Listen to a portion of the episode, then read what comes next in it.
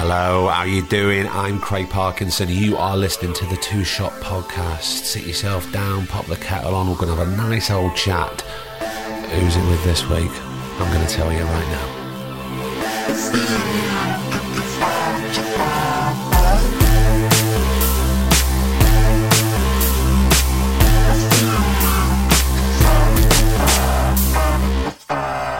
How the devil are you? Happy Thursday. I hope all is good with you. If you're in the UK, I hope you've been enjoying the sunshine. It's just been a little ray of positivity. It's been beautiful. Although, saying that, I had some work to do on Sunday. I thought, you know what? I'm going to go around a corner. I'm going to find a little sunny spot in the square and I'm going to read these scripts and it's going to be lovely, be very relaxing. Well, I turned around the corner and it was like I was walking into a festival.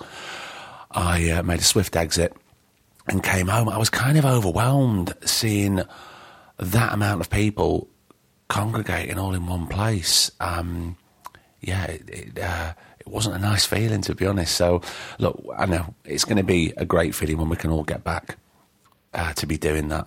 And uh, let's hope it'll happen soon. But until then, let's uh, let's all try and stay safe.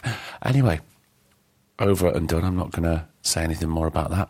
Um, I will say that this week we went over to Liverpool. Of course, we didn't. We just did that remotely uh, to sit down and have a brilliant conversation, a really fascinating conversation, actually, with Roy, who is an author and a storyteller. His book of short stories called Algorithm Party is available now. and it's on, uh, yeah, it's on Rough Trade. So if you like what you hear, you should definitely go and support him. Um, and we get to know a lot about his life and how he ended up on stage, writing these stories, telling these stories, eventually getting them in print. Now, this isn't the only job that he does, and uh, we will dig deep into that in this episode. Uh, where are we? Yes, we're at episode 143. Thanks so much for all your responses to last week's episode with Layla Farzad. What an absolute belter of an episode. And also, apologies. I know that a few of you had either started listening to Catherine Rose Morley's episode or were trying to find out where it had gone because it disappeared from Spotify and also the Apple feed and everybody's feed. Anyway, producer Griff has waved his magic wand and that is now back up and running. So if you missed it, do go back and listen to that episode. Uh, what else? Now, a little uh, offside. No, that's that's that's a football analogy. I, I don't know anything, nothing about football, do I? If you're on social media, then you may have noticed a little announcement on Tuesday of this week. I've been asked by the lovely people at BBC Sounds to be the host of the new Obsessed with Line of Duty podcast. I know, exciting, right? So uh, that is going to be starting on the 21st of March over on BBC Sounds. So do go over and subscribe. And I shall see you each week, and we're going to talk about season six of Line of Duty. We're going to dissect it forensically. I'm going to go through it with a fine tooth comb with the help of superfans, celebrity guests, and also I'll be calling on your help, the listener. You'll be getting involved. Uh, I haven't worked it out yet, but you will be. As I have. It's fine. Don't worry. Um, yeah, that's very exciting. So do join me over there. But that's not going to affect the Two Shot podcast. So do not worry. So let's get on with it.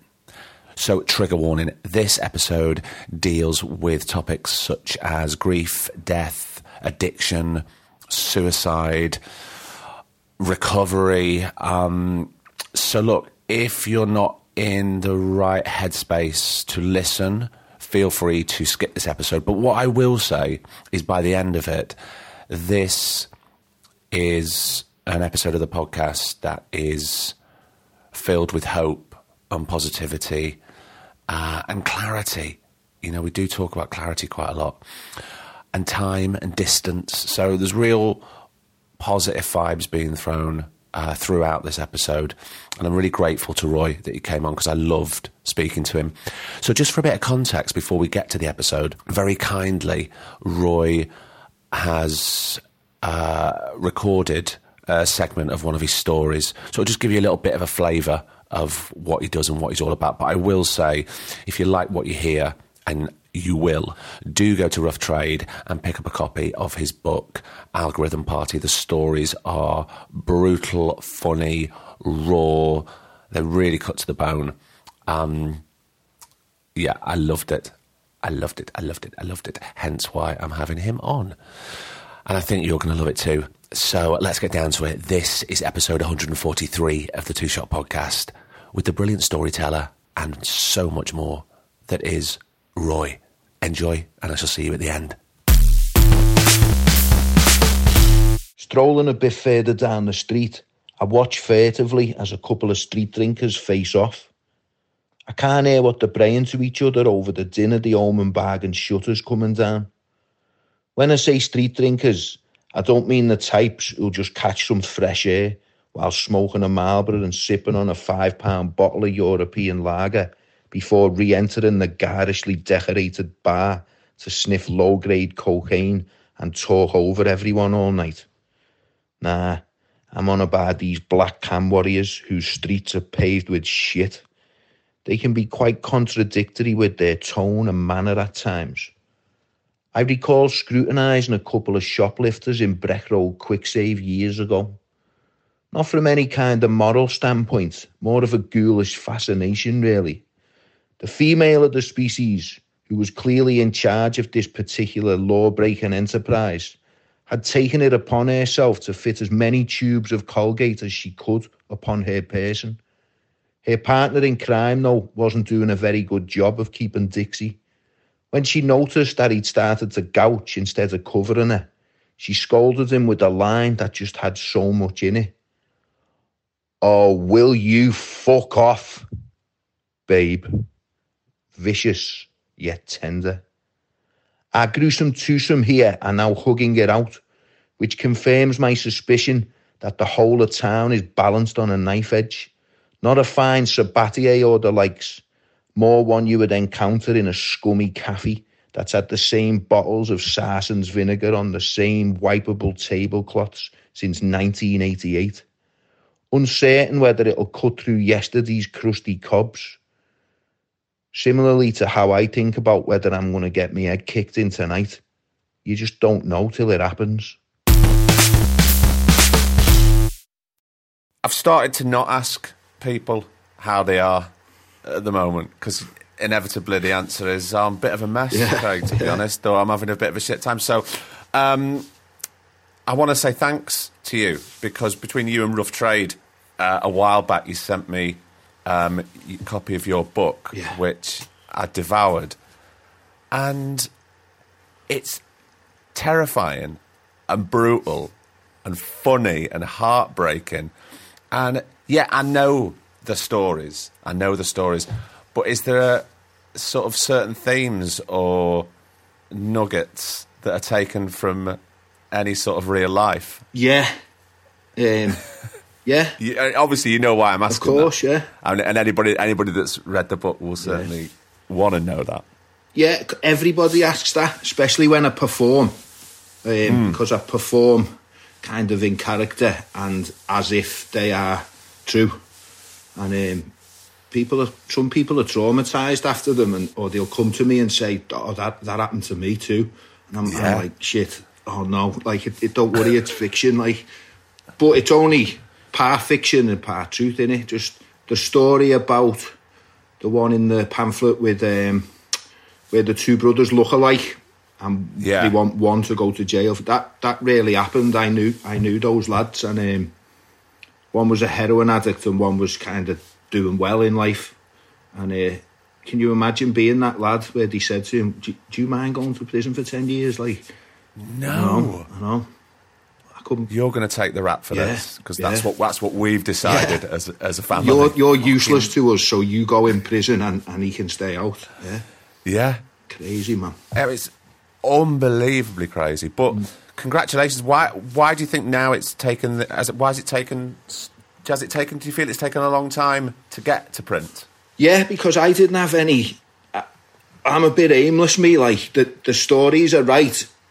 I, I just purposely wrote them for the Violette nights that we would have every two months on a Tuesday night. And what would happen Hmm. is on the Monday night before, I'd go, oh shit, I better write something.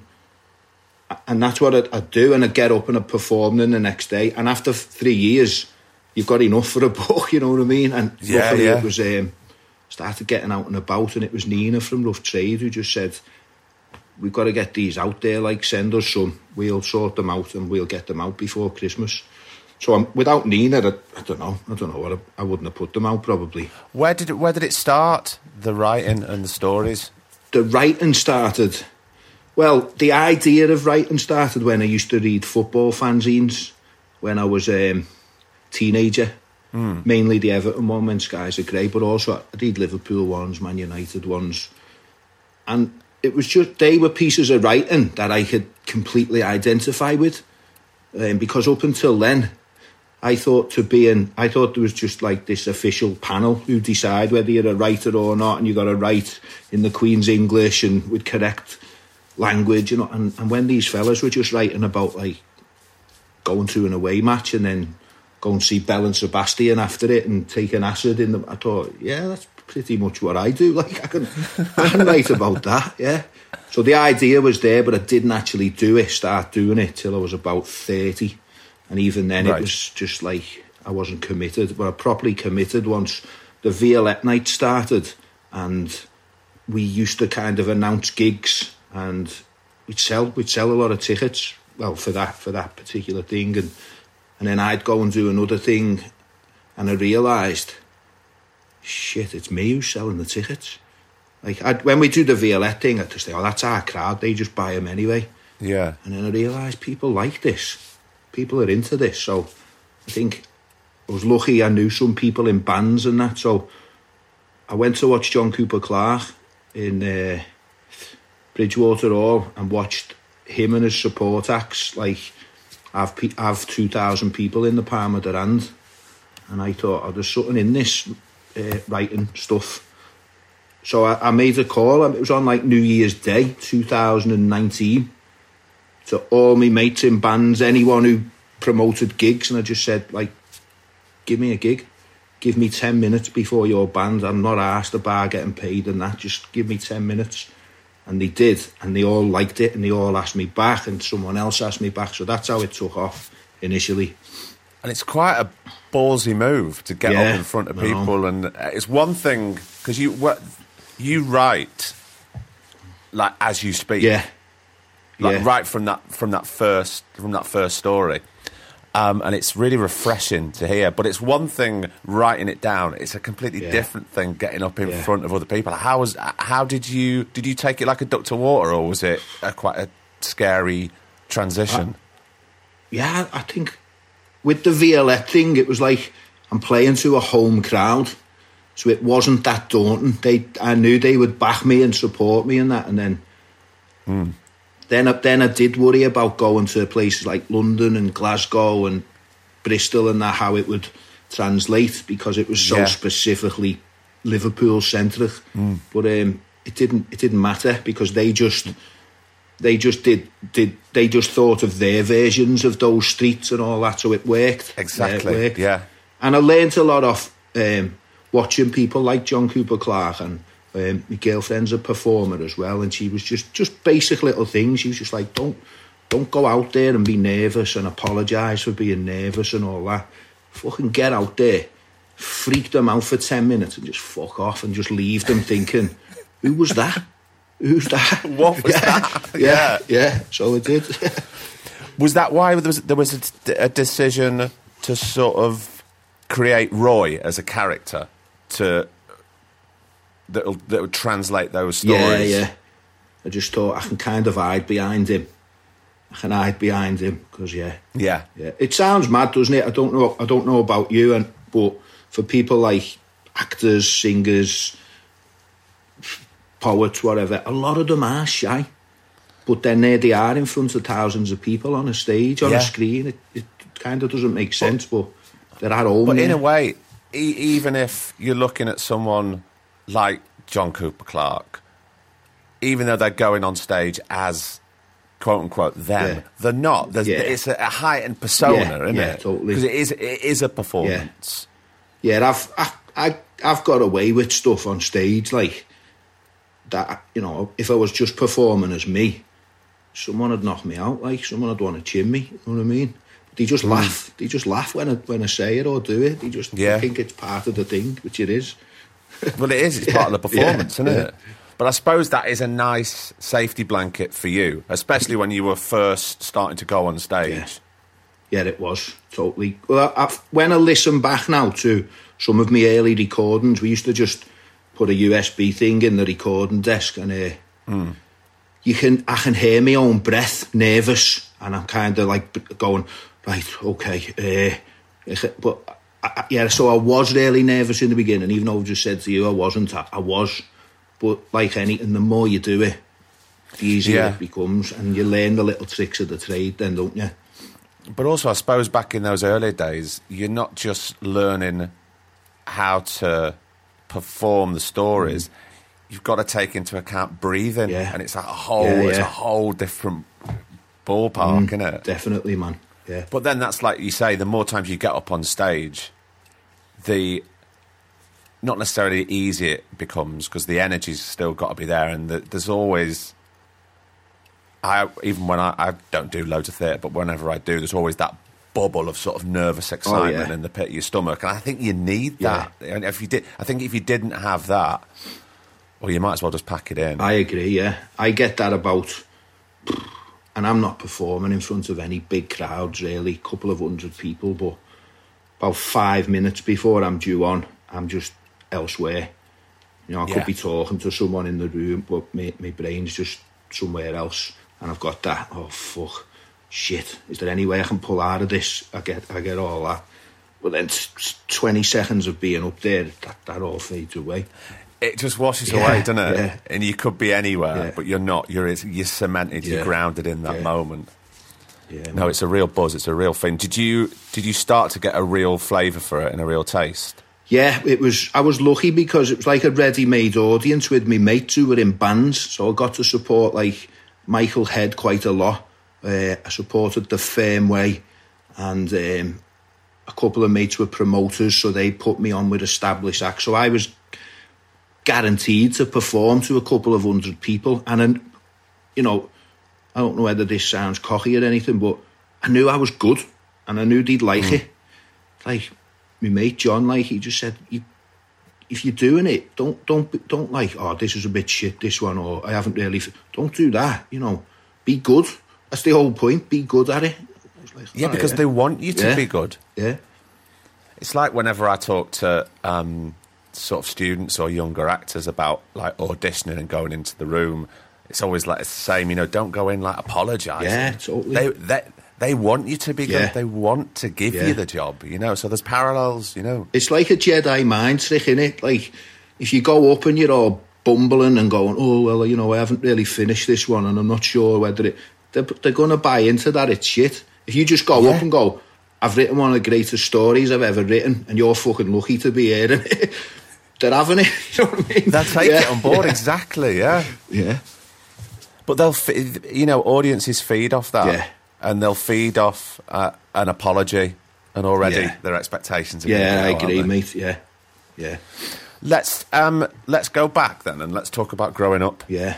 So where whereabouts in Liverpool? So, place called Walton, kind of Walton Kirkdale, so right near where Everton's ground is, Goodison. We were in the next street there. Right. And I stayed in that street for 25 years.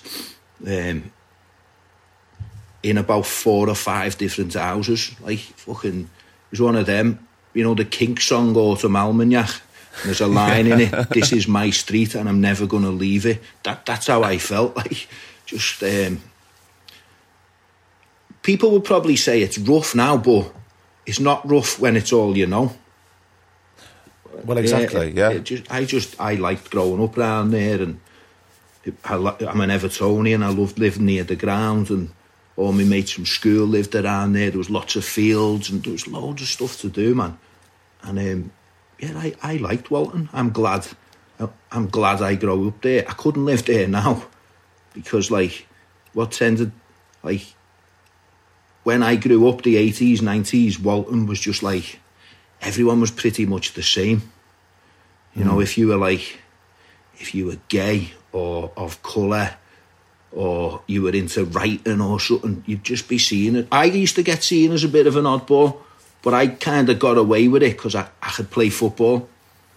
But it was Right. always like the, my, my mates who I play football with, they'd always like buzz off me. He's still listening to them fucking mad bands and that. Or he's still wearing those daft shoes and that, you know what I mean? They just seen like any kind of difference or non-conformity as, oh, ah, he's fucking odd. He's weird, just leave, Yeah. to it. Yeah. Yeah, it, that happens, doesn't it? Yeah, I remember when I was very serious about acting. Oh, he was the odd one. Yeah.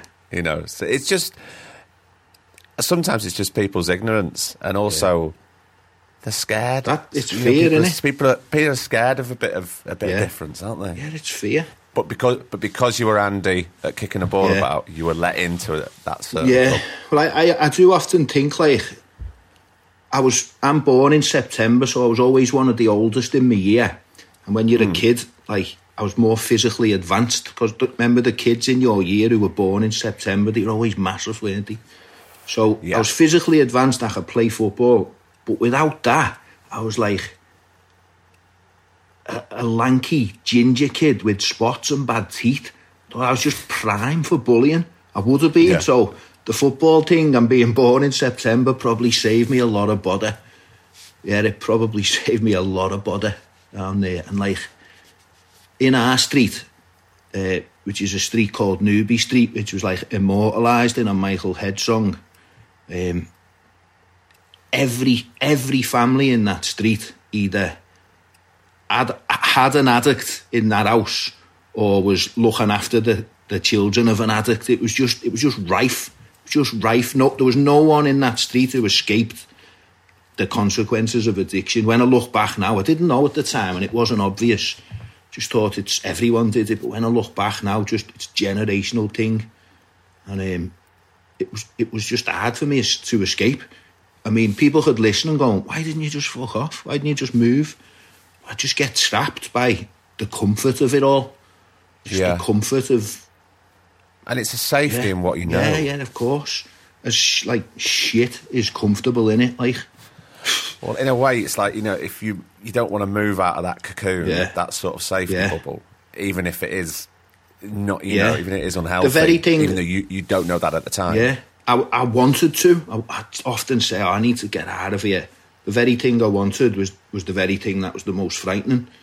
So I hmm. ended up staying 25 years in, in the house with my mum and dad. They divorced. We moved over the road, me and my mum, my brother.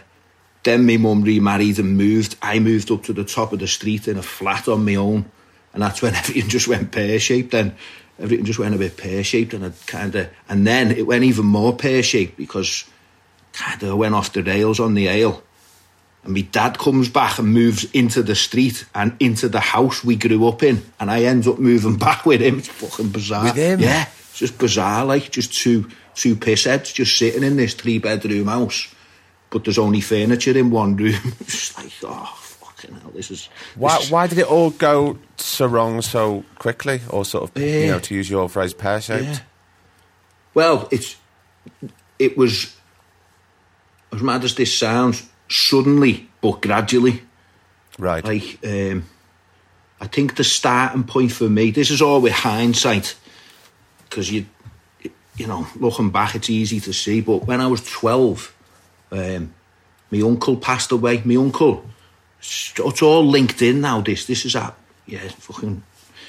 He was twelve. I was twelve, and my uncle was my mum's brother. He was like my dad, really, because my dad was absent. He was like my dad and he, he was one of the only ones in our family who wasn't an addict or an alcoholic. Right. And the irony of it was he was killed by one. So it was a drunk driver when I was 12. And um, I remember my mum coming up to my room and she, she said, uh, it's like a Sunday morning. She said, oh, PJ, wake up, I need to talk to you. And the, and the last time she said something like that, the house had been burgled and my bike had been Right. robbed. So I just went, oh, fucking hell, mum, not my bike again. And she went, no, no, it's your Uncle Gary. And she told me and all that. And uh, that was the first time I experienced grief. Because up until then, like bereavement and death was something I only see on the telly. Or you hear about some lad two years above you in school whose mum died and you ne- I never heard of anything directly and certainly never experienced it. So as a 12 year old, I just couldn't compute it at all. I couldn't, just couldn't, yeah, I'd never experienced it. And I'd kind of like think, well, he, he won't be dead, will he? He's just, he'll pick me up for the match next week. And then it, mm. not having that kind of, because he was the one who get me a season ticket and I'd stay in his at the weekend. He provided like a structure and that for me. And I think it started to go a bit pear shaped there. I, not like, I don't think it was a conscious decision for me to go, ah, well, fuck that, my dad's not here, Daddy's dead, I might as well just. It wasn't that, but I just started veering off the path, really.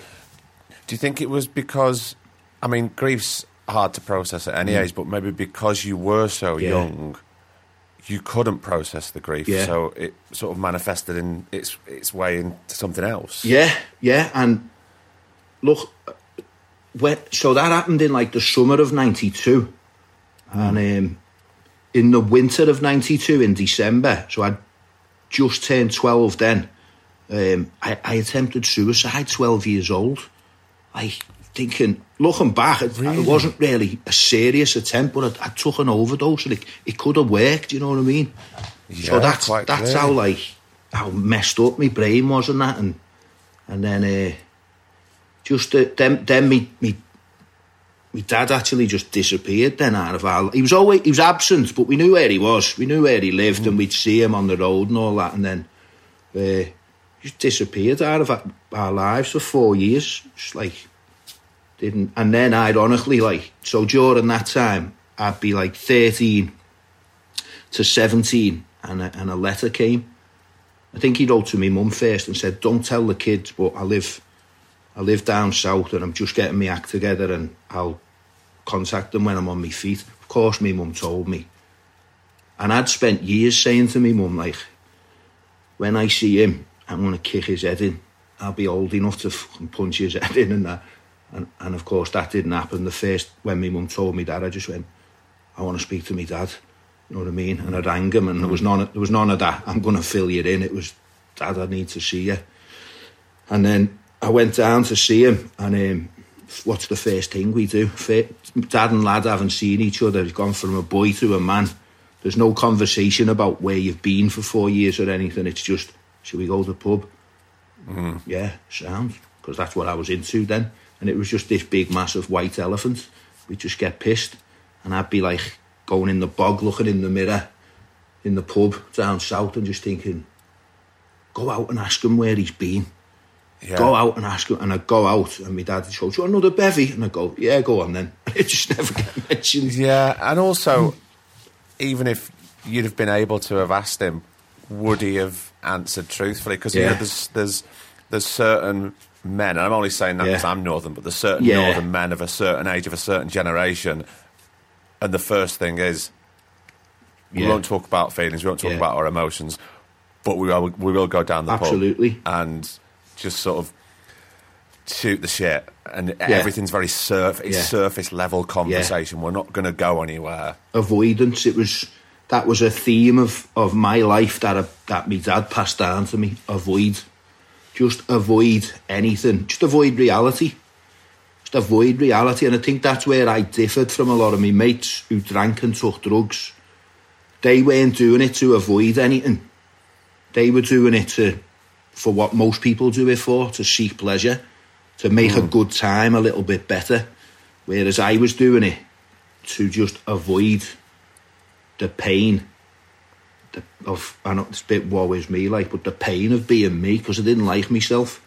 So I, when I, when I, you could sit me in a room with five lads, loads of powder on the table, loads of cans, and they're having a buzz then, and I'm not. I'm just like, I need to do this till my brain shuts up.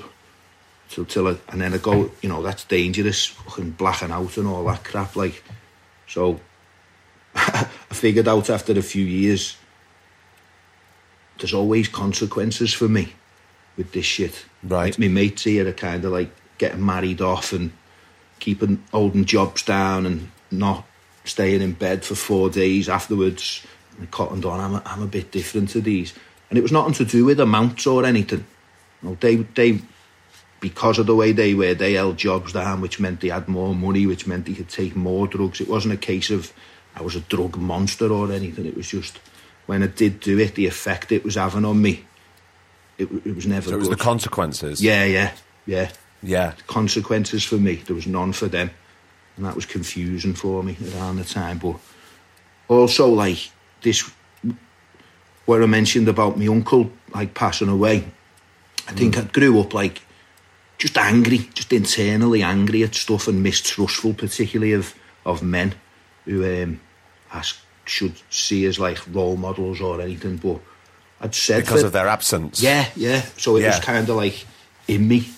But I'd always said again to me mum, like I'd said about my dad, I'd said to me mum, um, no, that fella who killed our Gary, wait till I get my hands on him. And um, I've only been thinking about this around the past year and around the concept of um, forgiveness. And that, like, my, my kind of version of it isn't about forgiving the person even though I understand now that guy had drink and drug problems and he did not go out that morning and plan to kill my uncle. I know that. I know that. Um, and I don't want to kill him now or anything like that. But forgiveness for me is just giving up the hope that the past could have been different. It's kind of like full acceptance. So so we have a kind of mantra in our family that my mum my mum has drilled into us like that you have a choice about do you turn your pain into something more purposeful and it and it's around accepting like Gary's dead and that's that he can't come back we're not we're not glad he died but a lot of good stuff has come out of it a lot of good stuff so I mean that's where my mum started to um, get into the drug and alcohol field you know, recovery helping people she's managed rehab. She's opened up dry bars, and it's all as a result of that. So I've got her. Um, when my mum remarried, she had another son. So we, I've got an autistic brother, and his autism means like he's got no filter at all. So he said to me, mum, not long ago, he went, "Hey, mum," and she's like, "What?" So he went, "I'm glad Uncle Gary died," you know. And my mum was like, "What?" And he went, "Well, think about it. You wouldn't have managed that rehab." PJ wouldn't have got sober, and you just wouldn't be out there helping all these people now. And he, he's right, isn't he? he So look at the knock-on effects that that's had. I mean, Yeah. he misworded it, like, but yeah, it's like you can't change these things that have happened, but you can change how you respond to it. And my response for a long time was bitterness and resentment and revenge and stuff like that. And um, But it's so difficult, especially Yeah. at such a young age, Yeah. to even contemplate acceptance oh yeah, in, in, such a dark Yeah. situation. yeah. And then And everything, you know, I know it's such a cliche, but everything does take a bit of time, yeah, doesn't it? yeah, it does. Yeah, I could never have done it then, and and I probably wouldn't have ever done it if I'd have continued to drink. So it was like the clarity of not of not drinking really over the years to come to understand like I don't hold that or any grudges to that man really, and to me it's a shame. Like I've been in cars when people have been behind the wheel drunk. You know what I mean? So I'm I'm no fucking better or worse than him. Just um, I've thought about like trying to find the guy. You know what I mean? And sitting and but I just think what's the point really? I mean, me. I think my mum's of the same train of thought as me, but me nan, Gary's mum, she, she's not she's not there. She's like eighty odd, and she's just like, no, this man killed my only son, and you can understand that, of course. Absolutely, Yeah. yeah. Yeah, And at such an age and a mindset, yeah, You know- yeah. She's not going to turn you it know, around teach an old dog new tricks course, and that. of So, course. Yeah, but I suppose you know, clarity, getting clarity, is uh, is a thing of wonder Oh, because you need that time and space, and if you back away from it, you really can see much more clearly. yeah, the, yeah. The, it, I can see the difference now between um, when I drank, how distorted my thoughts were, and now to how much kind of in tune with reality they are.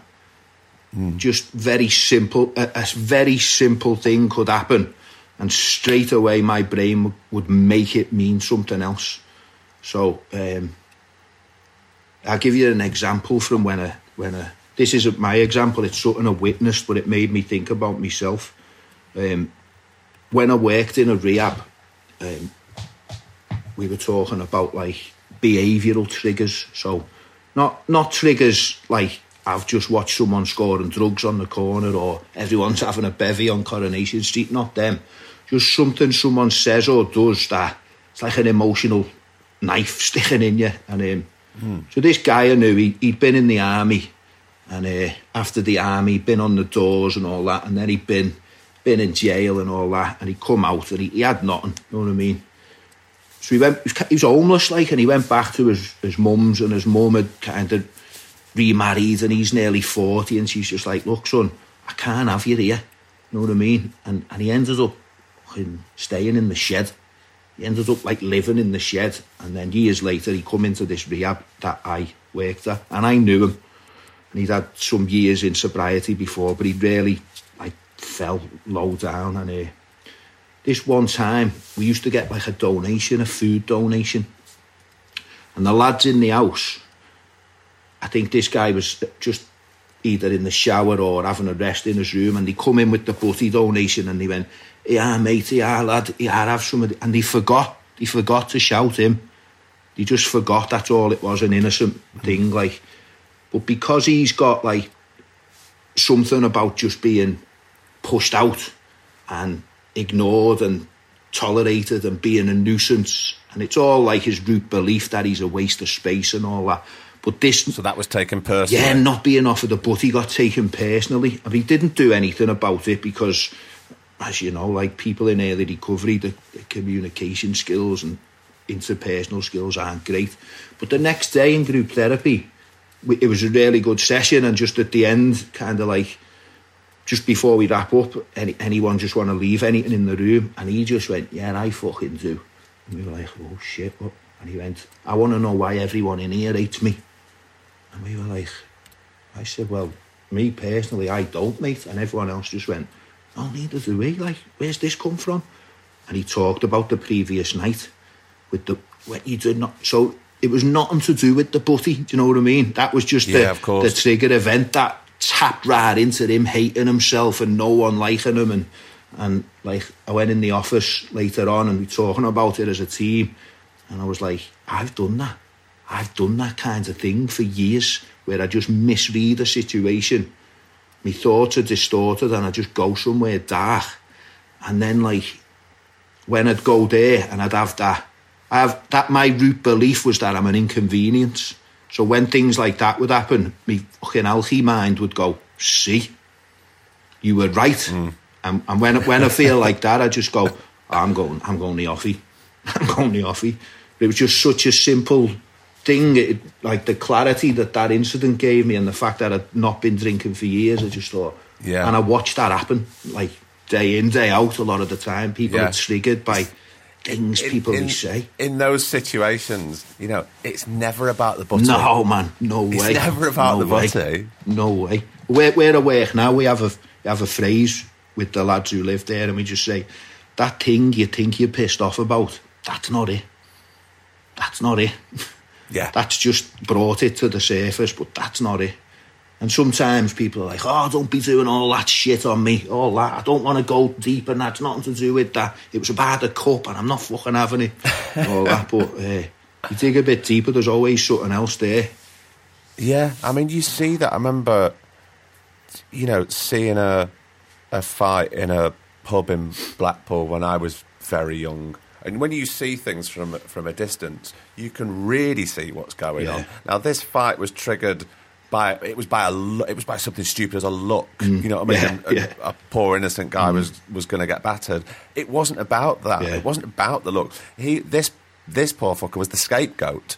Yeah, yeah. But obviously, no one no one can dig a little deeper in that Not situation. In no, but no. but no, it's never about yeah, the. Yeah, no. yeah. Um, when was the point for you personally when you just thought, right, I, enough is enough. I've got to stop this mm-hmm. now.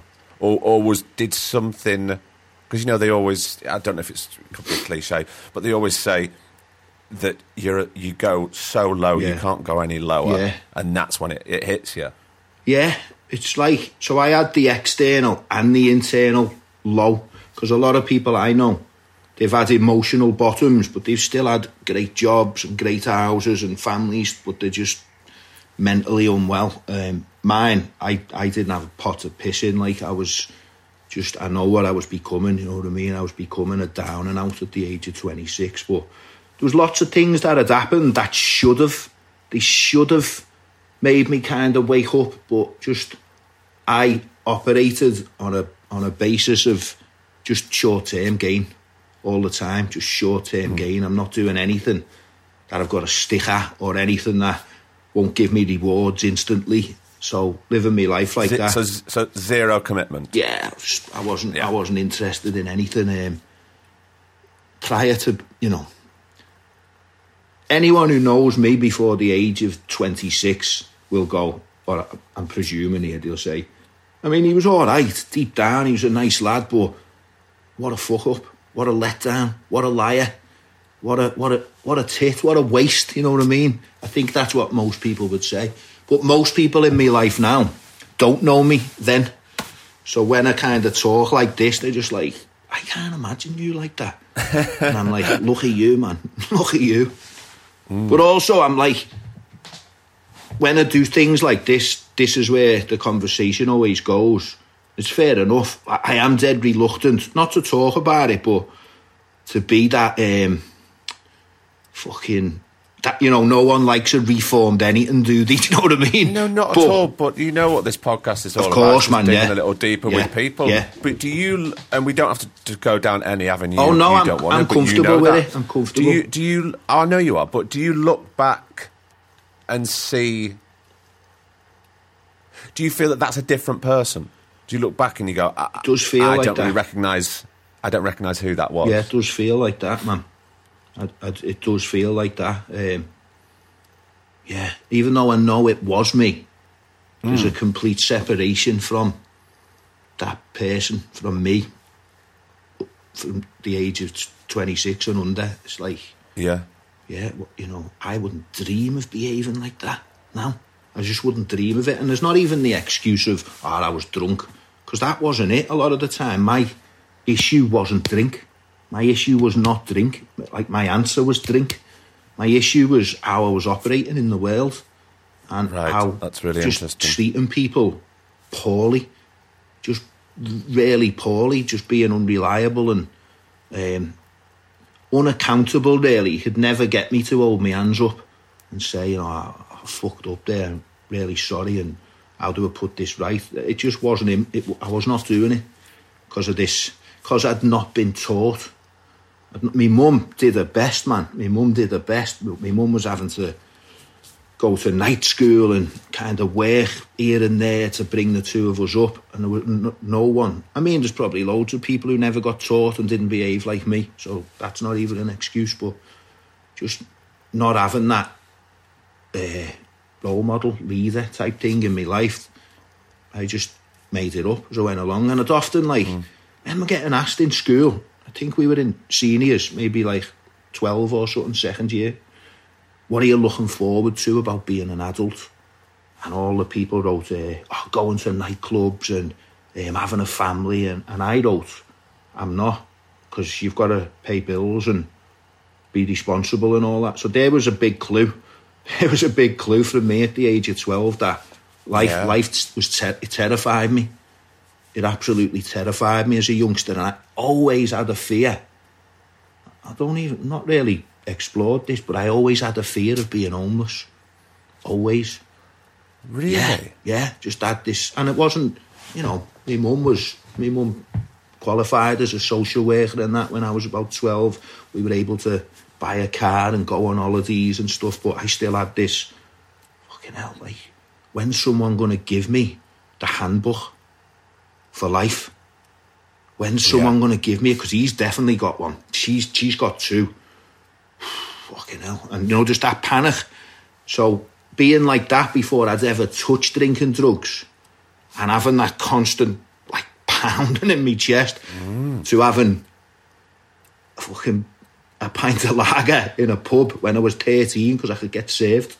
And, uh, and just going, I'm kind of like I'm spicing it up, romanticising it here, but I just went, oh, fucking hell, that's lovely, that. That thing stopped in my chest. My head slowed down. This is fucking magic, this. Yeah. So it's no surprise I, I got into that. I thought, well, I'll, I'll just mm. do that. Now I know I can get saved in here. I'll come back here and I'll do And that's where it kind of continued. My relationship with it was never healthy. It was always unnatural. Well, of course. I mean, it's. I mean, even though it it blocks out that that that um, the tightening of that chest Yeah. and that worry for for, Yeah. for, a, for a small amount of time, it's only going to exacerbate the yeah, situation totally, in the man. long term, isn't it? It was. It gave me real um, ease, a sense of ease and comfort. So without a drink, I could be in company going, "Oh, who am I going to talk to? What shall I say? What if that girl doesn't like me? Shit, where shall I put my hands? Oh my god, where am I going to stand?" You give me a couple of pints, I don't give a fuck who laughs at me joke or where I stand or if he's even noticing me. So all mm-hmm. the ale for a bit was a was a solution, and then like you say, it, it became a big part of the problem. and and gives you that that false sense of confidence. Yeah, no, I, I must have. There's been times I look back now, I, I, I accept it now, I can't change, but you know, just cringe like drunken behaviour, me thinking I'm the life and soul of the party, but in reality, people are just like, who's this knobhead? Who invited him? Like, Well, it's it's that thing, you know, back in the days when we were allowed to mingle and go to Yeah. parties. If when drinks involved, if people aren't on the same level, it's you really see it with a magnifying Mm. Yeah, glass. yeah. And you can see that person. Say if you're not drinking that night, or you're your designated driver, Yeah. and you see other people get drunk, and it's it's you feel it. It's embarrassing. Tuned it's in, yeah. ugly because you're not on that level together, and it's just like you just want to back away and go, Yeah. "Fucking hell!" Yeah. Is that do I? Is that how I sort Yeah, of? yeah, That's yeah. cringy. I'm really embarrassed about that. yeah. But you really see it with such clarity. Oh God, you? yeah, and you know, like no one's going to remember or anything. Like, yeah, I, uh, yeah, I, I, I, I still, I like my, my girlfriend drinks in my company, but and it's not a problem. People, I go to pub, I still go everywhere. What I don't want to be around is alchies who drink because they're a fucking nuisance. Your, your regular folk who just drink socially, I have no issue with spending hmm. hours in the pub with them. But it's when people's, and I was one of these, just something just switches. That, that behavioural change after a couple of pints. If you could stop me at five pints, I'd be the most charming, sociable fella in that pub, popular. But I ain't, I ain't stopping. I've got no off switch. You know, once I start, I've got no off switch. And then, but there's that certain nights, like you said, that four or five pints, Yeah. and then it's just one sip or one drink away from the darkness. Yeah, yeah, totally. And you you, you do see it in people, don't you? Yeah. They just go Yeah. really dark. yeah, yeah, And that's and that's scary. I think that I find that scary to be around sometimes. it is. It is. Not that I'm uh, Yeah. luckily not around Yeah. lots of those people. Yeah. I've had, I've had conversations with me mates who've remained me mates from then right through till now. Around the time I got sober, um, part of me getting sober was going back and talking to these people and one saying sorry and two saying how, how do I fix it like and um, having a frank conversation with them you know the stuff I'd avoided for years. And um, just saying to them you know I'm really sorry for being an idiot and the person who you'd have to babysit on nights out. And I, honestly there's a few of my mates who, who would have just been completely freaked out because I'd just knock at the door. My first year of not having a drink I, I was I went on a mission and I was just knocking at people's doors going in their house and crying. And just just crying with relief and saying to them you're a fucking good mate. And I treated you like shit. And I'm sorry man and what do I have to do? And most of them were just completely freaked out. Oh mate like oh fucking PJ's in my house crying like what's going on here? But it was important for me. And some of them wanted to talk and some of them didn't. Like one of my mates I done it to him and uh, he just went oh no lad you know don't be talking all that shit. He said, I just prefer you now to then. It's like fair, Right. fair so you, but even though you were taking responsibility Yeah. for for your actions, Yeah. sometimes they just didn't want to. yeah, that, that was fair. That I was mean, fair. that's fair, and it's understandable. And every human being is different when emotions are involved and honesty. Yeah, yeah, yeah. It was that that first year. I think um, oh, I cried a lot. I cried a lot, and not through sadness or anger or anything. I think it must just be like for somebody like me who's wired differently where alcohol's concerned. Um, I went to that first pub for my first pint when I was 13. I didn't stop drinking till I was 60, uh, 26. So when I stopped, it was like my emotions were still 13. What I mean? And, and I felt I just felt really bizarre because I'm this 20. There must have been a, there, there must have been a sense of relief. There was, mate. well. There was. I was just crying sometimes through relief. I'd cry. I lived with my mate, and I'd cry at an advert, an advert of like, um, you know, just a cheesy, happy advert. Some people having fun or something. I'd just go, oh fucking hell, oh, fun isn't fun great? You know I mean? just, just weird stuff like that. Really bizarre stuff. And also, It's odd. Sorry, it's odd that, little things like that that just trigger something in you. Yeah. And I'm sure people have, you know, certainly in the past year, been crying for all sorts of stupid Oh, man, different I know. reasons. I know something just um, I was like unblocked. You know what I mean? That's what it felt like. I was unblocked, and I didn't try and resist it because I knew at that point all these things I'm trying to hide about myself. Kind of that I, I was emotional. I was an emotional person, and I, I was hmm. sensitive, and I was quite shy in that. Don't hide them. It's it's me. It's who I am. It's it's part of me. The prop. One of the the reason I'm drinking like that is because I'm uncomfortable in my own skin because I can't accept who I am because I want to impress other people. And there it was just like a, just real simple lessons that like this happiness or peace whatever it was I've been looking for in and I, I see a lot of people doing it now and externally going to look. Everybody's different aren't they? And they'll find Yeah. it in other ways and some people have kind of spiritual practices or you know yoga or religion or whatever but I found like I just stopped looking and started to be kind of authentic, true to myself, and the happiness was a byproduct of it. And I went, fucking hell, that thing I've been looking for for years, it's already in me. And I'm, I've been blocking it by the way I've been behaving. The minute I start to lie or let people down or get resentful, the happiness is blocked off, you know what I mean? Fucking, that was that just there, like the pennies started to drop. Yeah. The pennies were dropping. They still are actually. I think I don't think that ever stops though. Does No, it? I don't. I don't think I, so. I find that all the time. Yeah.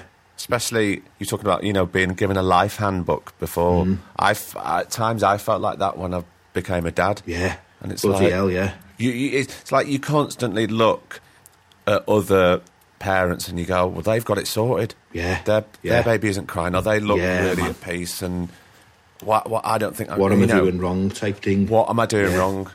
And it's like you just have to do to be there and obviously try and do the best that you can do. Yeah. No one's the best. No, no, there is no But you do utopia. the best that you there? can do. Yeah. No, no, No. And also, I was thinking, you weren't. You had all that, still all those emotions as a child, but you weren't really given a chance of going the normal route of growing up at, at, at those really significant moments of 12, 13, Mm-hmm. 14, and you, you're, you know, you're changing, your body's changing, Yeah. because it was completely overshadowed with with booze. Yeah. So there was a false that false sense of confidence. That wasn't a child. No, I never got to know myself, did I? The Yeah. real version No. of me. So, No. so that's what it felt like at 26. I was like, I, I don't know whether I've changed or actually I've. It's this is a new me or I've, it's the real me or whatever it was, but just slowly started to feel comfortable, like walking into, like doing this now, me and you. If, Mm. Yeah. if if you'd have asked me for some bizarre reason to do this when I was drinking, oh man, you'd just well, I'd be probably be lying to you now or exaggerating or I probably wouldn't have turned up. You know what I mean? Just just something like that. Just all Yeah. through, like all, oh, the root of it all. And I see this in work with with lads who, you know, they might relapse. It there's it's probably more complex than this, but it's all like just poor self care, lack of respect for themselves, and I just make decisions that to someone else they could just say, well, he can't care about himself if he's doing that. You know what I mean? Seems so obvious, but when you just mm. when you're just trapped in it, like I that thing I talked about before, having this real deep rooted be- belief that I'm a fucking inconvenience to people. I'm I'm a nuisance. I'm all that. So I have that without really knowing it, but it drives me life. It drives me life. So I found when I got opportunities, I just I just wrecked them. I just wrecked them because of that. Because I'd have this nagging thing in my head going, "You're not going to do it anyway. You're not going to be any good." Or, or wait. So you might as well Yeah, just be yeah. completely self-destructive. Yeah, wait till they really. Yeah. If that would happen. So I played for Everton when I was 14. Signed, scouted by Everton, fucking doing well. Just no belief, no belief whatsoever. I know everybody says this, like, but I genuinely think at 14, with the right head on my shoulders and the right guidance, I could have, I could have made a career as a footballer. Maybe not Premier League, hmm. but I, I think I could have just sacked that. And then like relationships, there's probably a couple of couple of people out there or groups of people thinking, remember him? He was all right. Him. What happened to him? He just disappeared. Because I'd meet new people, and but then I'd have this thing of wait till they get to know what I'm really like, and I'd just sack them and move on to the next crew. It's like a social chameleon, just moving Yeah. around and acting different with all different firms, and not really knowing who I was when I ultimately got home on my own, and would sit and think, what's going on here? Which one? I'd be be talking like I'm I'm some kind of like master criminal or some kind of football hooligan or some sensitive artist and, and none of them, none of them were me. they just suited me for that previous. What it basically like? I'll be what you want me to be. In that specific crowd of people. Yeah, if there's something Yeah. in it for me. Back then, it was, and, and the thing, so there was sometimes things in it, some money, some drugs or whatever, but usually it was just someone's acceptance. Just hmm. someone's acceptance. And probably, don't know, man, a, a, a psych, psycho, psychologist, psychoanalyst could, could have a field day with me because probably like, you know, on school parents' days or football presentations when I'm looking around going, why isn't my dad here? How how come everyone else's dad is here and mine isn't? And, ca- and probably coming to a conclusion as a fucking six year old, there must be something wrong with me. There must be, like an unconscious thing, there must be something hmm. wrong with me. It, Yeah. makes sense the way I grew up thinking it, you know, what's up with me? Yeah, totally. Yeah. Just piecing all those dots up. But it's all good. It's all good now because I've managed to piece a lot of stuff together and the drivers of my life aren't, aren't about all that. You're a dickhead and you're a no mark and all that. They're not like that anymore, but they were for a long time. Like, mm. yeah. I can't, now I want to touch on on your work, and we'll go. Yeah. We'll, we'll, we'll- I want to go full circle and come back to the writing in a minute because I know a little bit about what you do, but you'll have to explain it to me a bit more because it's not. It's not a. Re, it's not a reco- uh, so-called sort of recovery house, is it? What? Yeah, well, it Oh, is basically. it It is. is. It's not. is. It's not a rehab. It isn't a That's rehab. right. Sorry, it's not a rehab, like- right? Not in the. What? What are the differences between rehabilitation and recovery Yeah. house? So a, a, a rehab, a treatment centre is one of those places, you know, it's like the, the Priory is the most well known one. It's one of them. It's a facility you go in, the kind of rules are tough and the groups and, you know, you've got to kind of take. Ours is more after that.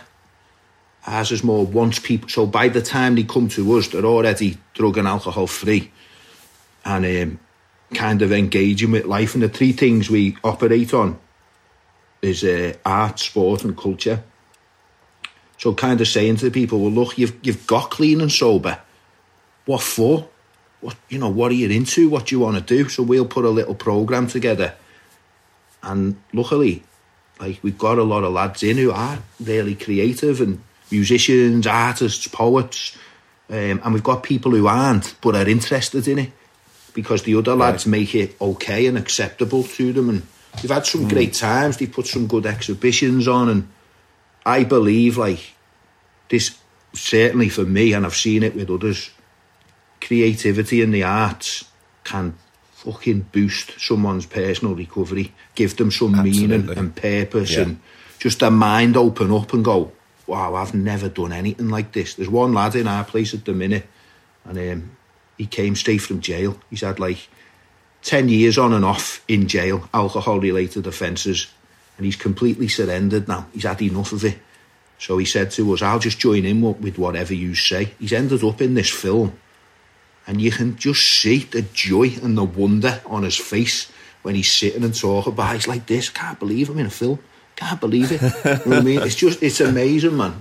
And um, the physical stuff, just all the stuff that, if you are, because when you stop taking drugs and drinking, it doesn't just get better straight away because you've got a lot of those high emotions. So if you're suffering, you know, depression, anxiety, we recognise those things, but you've got to give yourself a fighting chance. You've got to get up out of. The, you got to get your feet on the floor and you got to get washed and that's Make all. Yeah, of course, man. Of course, that's a big thing for me. That. Um, yeah, that was a big thing for me because I, I believe like the I don't think anyone's ever cured from from addiction or anything. I think it's like a process that you can you can manage it, you can disarm it, or whatever you want to say. But if you imagine it like a domino effect, um, if I didn't make my bed this morning, there's a good chance that I won't wash my dish tonight, and then there's a good chance that I might go to bed late the next night, and then there's a good chance I might not change my socks. And then there's a good. You see where I'm going with it? There's a lot, Yeah, lot of dominoes, but th- I just, I don't, I, I don't want to give it a chance. So I make sure I do that. I still have to force myself to do them. It's not like natural to me. I am, in, I am naturally lazy and bone idle.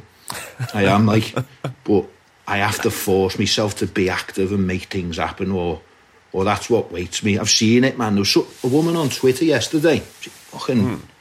and she was thirty years sober, and she suddenly just said she just decided, oh, I haven't had a drink for thirty years. I'll be all right now.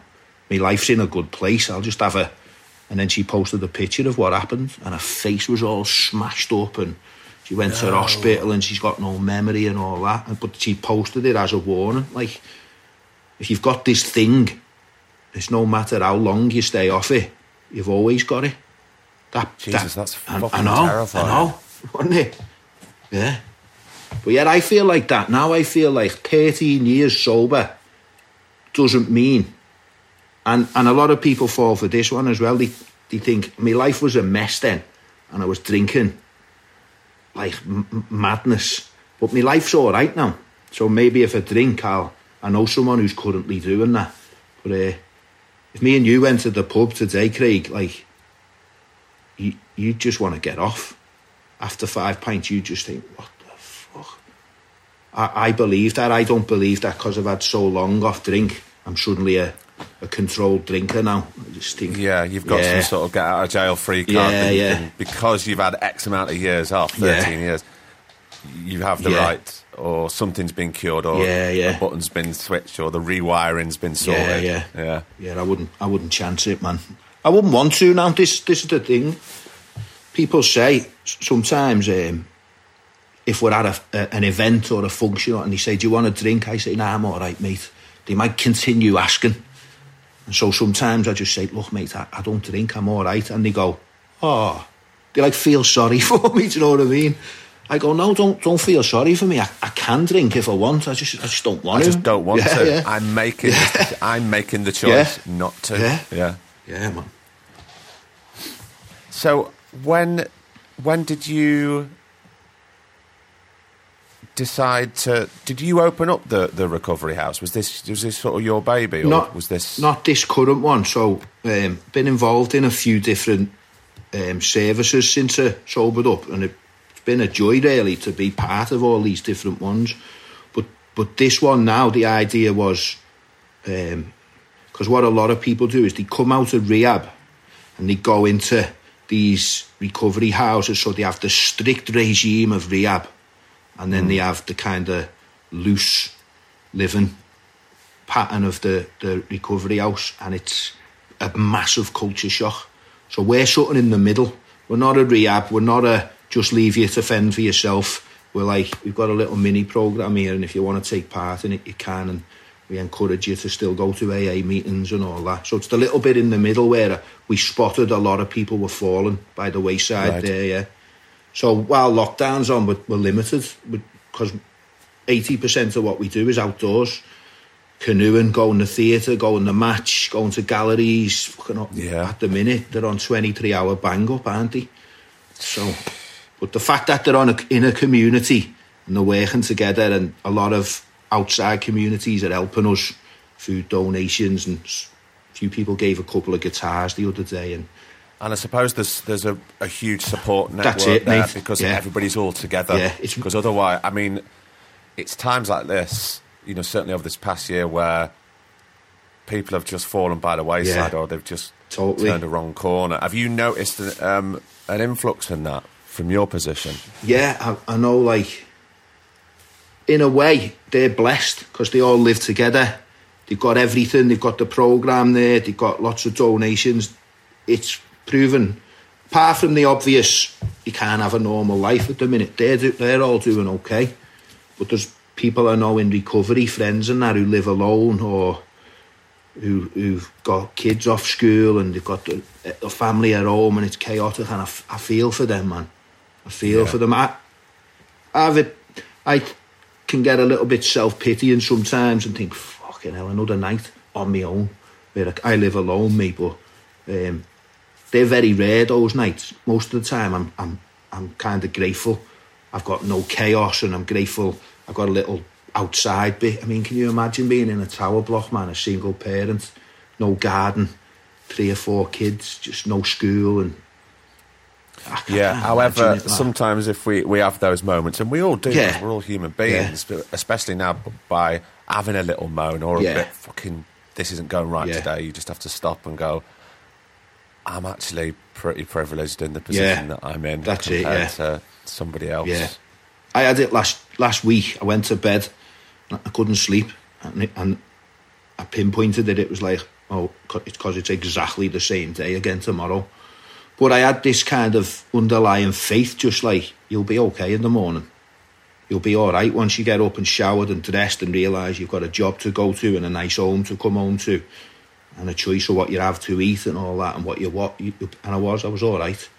I mm. didn't buy into it's that. always, it's always those moments whenever you wake up at like stupid o'clock, and it's that the, you know, it's pitch black, Yeah. and you're, you all you've got is your own thoughts, and that's when it's the worst. Yeah. But you know when the you, you do get up and you make your bed and the sun's out, Yeah. even if it's a bit cold, everything is a, bit, a little Yeah, bit better. then. totally. You can take some action, can't you, to make it better? Yeah. yeah. Yeah, absolutely. My my kind of uh, whenever I've felt depressed, I've been fortunate me that I've not suffered f- ever really from depression.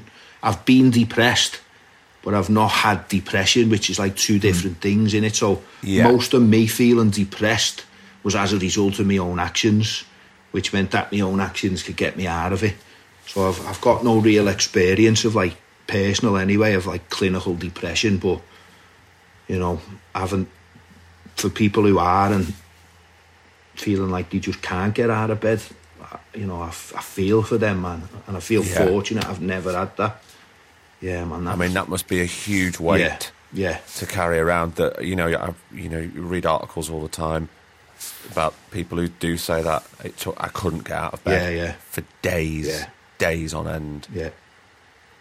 That's when when people bandy it around going "Mm, I'm just a, I'm a bit, bit depressed Yeah, yeah. well let's have a look know, at what, what real depression telling is you, man. Yeah, that's what I think.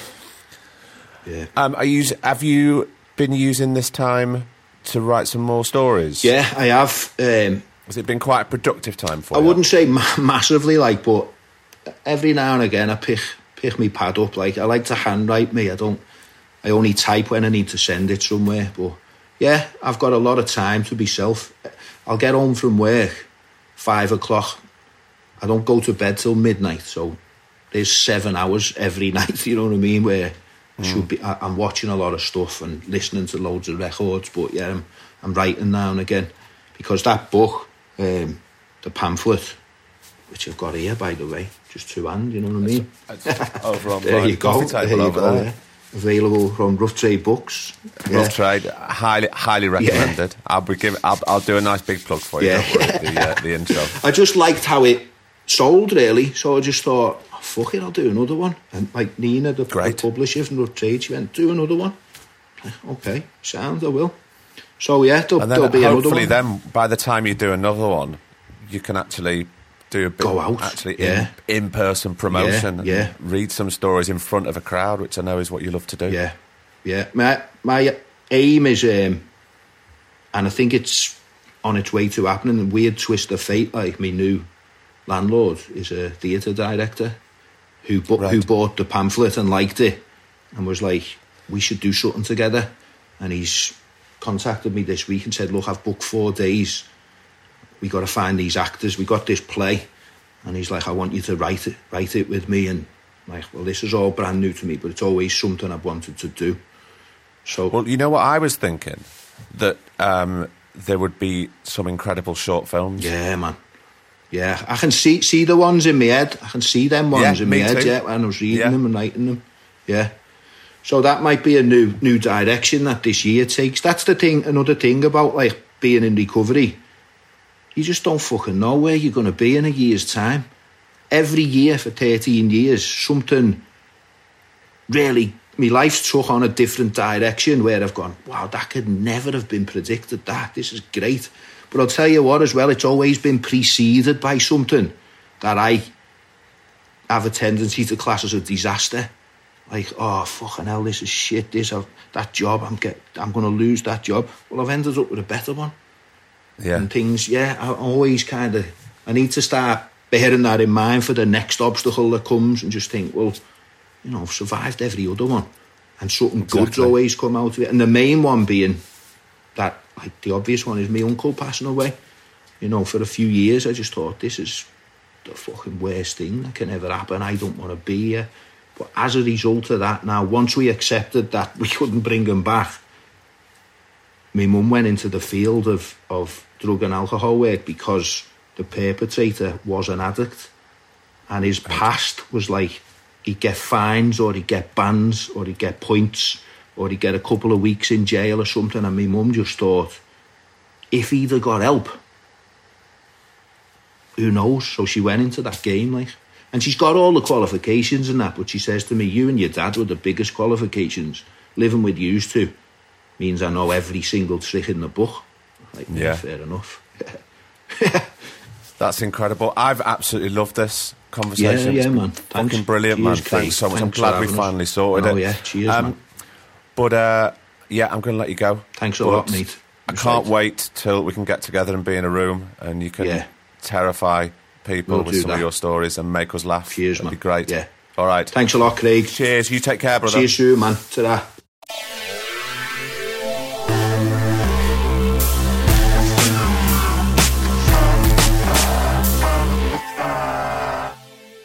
And another episode is done. And I can't thank Roy enough um, for coming on and being so honest and frank and candid in talking about his journey. I said, big deal. Um, thanks so much for joining us. And look, on a more serious note, if you or anyone you know has been affected by any of the topics that we touched on in this episode, then just remember you're not alone. There are professionals out there who you can talk to. You can pick up the phone, such as Mind and, the Samaritans. So make sure you do that and, and don't suffer in silence, okay? Now, moving on to next week's episode. Oh, sorry? You want, oh, you want to know who it is? Well, I can't tell you that. What I can tell you is if you have seen the brilliant Russell T Davies drama, It's a Sin on Channel 4, then I think you're going to want to come back next week for episode 144. That's all I'm going to say. No, you're not getting any more out of me. That's it. Look, thank you so much for downloading and subscribing. You know where to find us. We're on all the social media channels. If you want to drop us an email, we are twoshotpod at gmail.com. We do read all your emails, I promise, even though we don't respond most of the time. Um, but we do appreciate all the love that you send us. So thank you so much. Uh, so get subscribing, downloading, and do you know what? Go on, do us a favour this week. Go and tell five friends that have never heard of the Two Shot podcast. They might like it. Until next week, I've been Craig Parkinson. He's been producer Griff, and this has been the Two Shot Podcast. Take care of yourself and get out in that sunshine, but not in large groups of people. Okay, bye. The Two Shot Podcast is presented by me, Craig Parkinson, recorded and produced by Thomas Griffin for Splicing Block. Our music, our brilliant music, is courtesy of Then Thickens. Cheers.